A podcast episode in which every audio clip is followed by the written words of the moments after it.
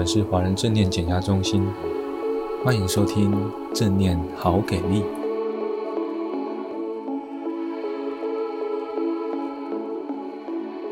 我是看健保门诊的精神科医师，所以其实我主要的服务对象是在门诊的时候做应用。大家也知道现在健保的状况嘛，如果 我一个门诊只看5个的话，我可能现在就饿死了。所以其实在门诊上面的话，在数量上面其实有一定的要求。看门诊的时间真的不能够长，我写5分钟到20分钟，应该有人已经在笑说笑死人了，你们医生哪有人在那边看5分钟的，就1-2分钟就希望就个案赶快结束了。不过因为刚好我精神科的特性，我出诊我还可以看到20分钟。我觉得在这么短时间又大量，我不知道大伙有没有人跟我是类似的状况，一个时段里头我可能要看很多个案，然后一个进来，一直进来这样子，所以我必须要在很短时间要能够专注的去理解跟去评估诊断每一个个案的状况。其实对我来讲，我以前才没有接触正念之前，我认为我一直没有觉察到原来这个其实是非常耗能的一个状况。之前本身也是癌症病情告知的讲师，就是心理肿瘤学会的讲师这样子。病情告知的这个过程当中，正念聆听其实是大伙在临床工作里头一个非常怎么讲，一个不熟悉或者是一个非常耗能的一个部分。其实要真的能够听到，然后同频的意思是我要先能够觉察到我自己的状态，我才能够感觉到个案的状态。这个其实很不容易，而且必须要练习。包括从个案一开始进入到诊间，然后到个案离开，我都可以说其实是必须要带入觉察，然后在带入觉察的过程当中，其实减低了我很多耗损。有些时候我们光是在电脑的 list 上面看到某些个案出现的时候，其实我们心里面就已经这个人又来了，然后就说接下来我们其实如果没有感觉到自己的状态的时候，很容易会把这样的状态带到我们的临床里头。其实这个对我们的临床的经验还有治疗的过程当中都会有影响。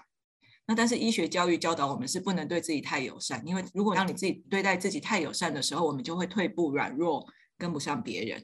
有的人能力很好，态度很好，但是界限不对，我们很怕跟别人说不，或者是我们觉得我们界限如果守得太紧的话，我们就不是好的医疗者。我自己还没有接触到正念的时候，其实我常常在工作当中 burn out， 我常常觉得很疲惫，然后我常常这个个案进来，其实带给我很多的可能不爽或者是挫败。那这个挫败或者是这样的一个不舒适，我以前学到的部分就是吞进去压抑，因为我是医生，所以我不允许去感受到自己的感受，我不允许感受到自己不知道或软弱的地方，因为我不愿意看到这个部分。所以当其实病人开始跟我说他不想要做这个治疗，他做这个治疗怎样的时候，其实我很快的会有自己的惯性会出现。因为其实我后来才发现到说，原来我这么压抑自己的需求。那当别人提出自己的需求的时候，我心里面就想说你对，没有，就心里面其实就感觉到说我都压抑了我自己的需求，结果你还在跟我一直要东西。很快的就会有挫败感、不平衡感，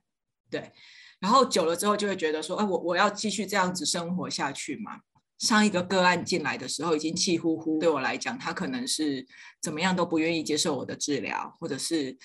觉得我很烂，他一直觉得没有好，那或者是他本来就真的很难治疗。那当他离开的时候，我怎么让他门一关上的时候，我可以回到当下，然后不把上一个个案的情绪带到下一个个案。我想在那个时候，其实人家跟我谈共同医疗决策的时候，我第一个想法出来的是生气，对，因为我心里想说大家都不跟我配合，我提供很棒的医疗，但是你们都不跟我配合，你们都只想要你们的想法。当我能够觉察到我自己的关系之后，我才发现说我觉得对的或者是我觉得好的，其实不一定对个案当下的状况它是可以接受或可以准备好的。我觉得这个态度的转变其实有很大的差别。但是我必须要说，当我能够做这样的部分的时候，其实是我是花了大量的力气跟很多惨痛的教训，学习到我跟自己能够真正连结的时候，我才能够跟我的个案做连结。就从那个时候才开始，我就会发现说就看门诊比较有效能，然后老实说看门诊的 feedback 也比较好。感谢你的收听，如果喜欢我们的频道，欢迎按下追踪或分享，也邀请你可以在下面留言跟我们分享你的感受或想法哦。敬请期待下一集的精彩内容咯。